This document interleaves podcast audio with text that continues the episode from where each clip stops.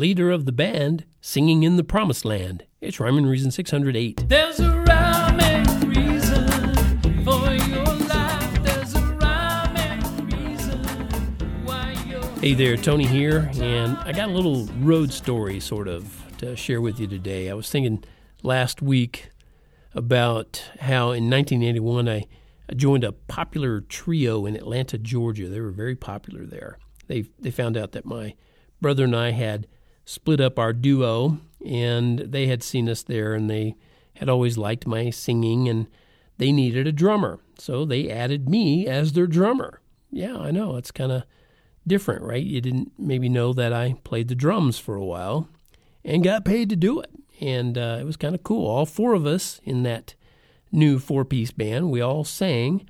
So we had some really, really nice four part harmonies a lot of times. I remember how their fans enjoyed our rendition of a song called Leader of the Band because the bass player and the lead guitarist and I would, the three of us would play recorders. Those are little wind instruments. And we'd sing backup while the rhythm guitarist strummed guitar and sang lead. And he was pretty much the, um, I guess you could say, the leader of their band. They were a trio. He was the guy that kind of did all their booking, got all their booking done, made all that kind of stuff happen. It wasn't really a a um, a leader of a band in the way that you think of somebody who you know he's he's the number one guy and everybody else is sort of his also rans. It wasn't like that, but he was sort of in charge anyway, and he was singing lead on the song, leader of the band. It was one of the quietest songs in our repertoire. Really, it wasn't one of our louder ones, and yet it got some of the best response of any song on our list. And it was because we it was such a different thing for us you know three guys playing recorders and and uh, singing harmony backups with a guitar. So it was a very acoustic thing. We didn't do um, a lot of those so that one really stood out. And since it was a big hit for us we added a couple more like it. We added a song called longer and another one called a place in the world for a gambler and they became fan favorites. Actually, I think they had already done a place in the world for a gambler before I joined them, but we we did our rendition as a four piece then. And I think it's on his album where the songwriter described how he wrote longer. He said he was uh, quoting him lounging in a hammock one night and looking up at the stars, and it just seems that this song was drifting around the universe, saw me, and decided I would give it a good home. My my brother and I included it in our repertoire too when we were that full time duo, and our audiences loved it too. I mean, a lot of people like that song longer, uh, and leader of the band, but they really like that song longer for you know weddings. Uh, I know a lot of people have had it in weddings, and they know that because I sang it in some.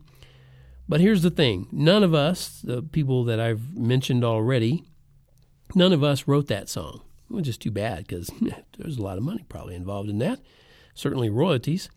But the songwriter was Dan Fogelberg, and I'm a big fan of a lot of his songs. But he's not writing anymore because he died on December 16th, 2007, at the age of 56. So apparently he'd been experiencing some health problems, and in 2004 he discovered he had advanced prostate cancer, and he died, uh, I think, the follow yeah in three years from the time he found that out. So anyway, Dan's story is just another one of those that shows why it's so important to know what's important in life. Because no matter how successful you are, no matter how much money you make, no matter how, you're still a temporary fixture here on good old planet Earth. You're temporary. But you're not just a temporary menstrual. You're an eternal being from your birth onward. And you're created by the one whose past and future are eternal, and he put that life in you. But here's the key difference God is the creator, you and I are the creations. But it's awesome because the creator loves his creation, us, and he wants you and me to live forever, not just exist. He wants us to live forever with him in paradise in heaven forever. Did I mention it was forever? Because that's a long time. So if you want to live longer than your current body will last, I suggest you follow the quintessential leader of the band. If you're already following the leader, I look forward to some harmonious jam sessions in heaven. Didn't want to drive and at no Christmas lights. Didn't want to have to shovel no Christmas snow. Didn't want to scream out loud in the middle of a Christmas crowd.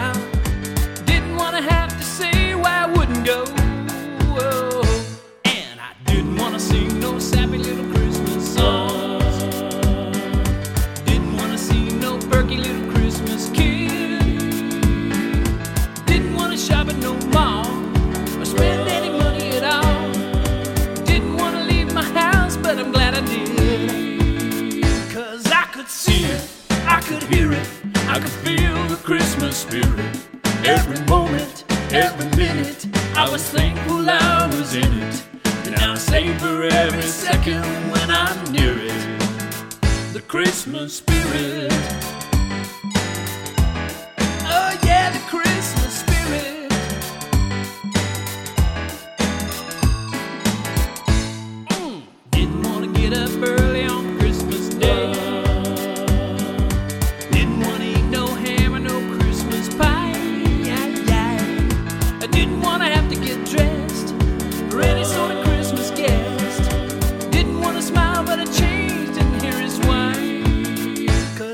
Could see it, I could hear it, I could feel the Christmas spirit.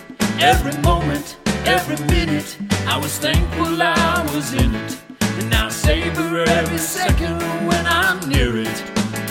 The Christmas spirit.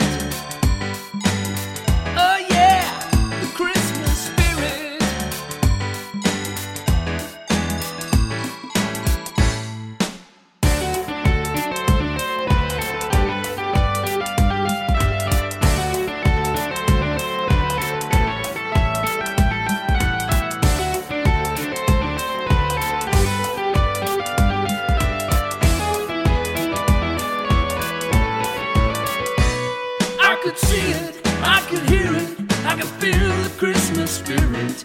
Every moment, every minute, I was thankful I was in it. I could see it, I could hear it, I could feel the Christmas spirit. Every moment, every minute, I was thankful I was in it. And I savor every second when I'm near it. The Christmas spirit.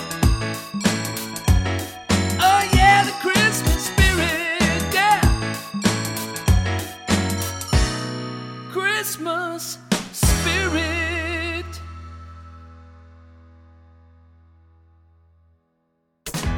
singing harmony through eternity in a choir of voices God designed. I hope you and I, in that endless sky, join the song of praise for the mastermind. Thank you so much for tuning in to the Rhyme and Reason podcast. Hope I gave you a little rhyme and reason to think about and to ponder. And I'll leave, you to that, leave you to do it until next time. This is Tony from TonyFunderberg.com. Go over there, click on that merch tab, get that uncool t shirt that says, Life has rhyme and reason because God made you. There's a rhyme and reason for your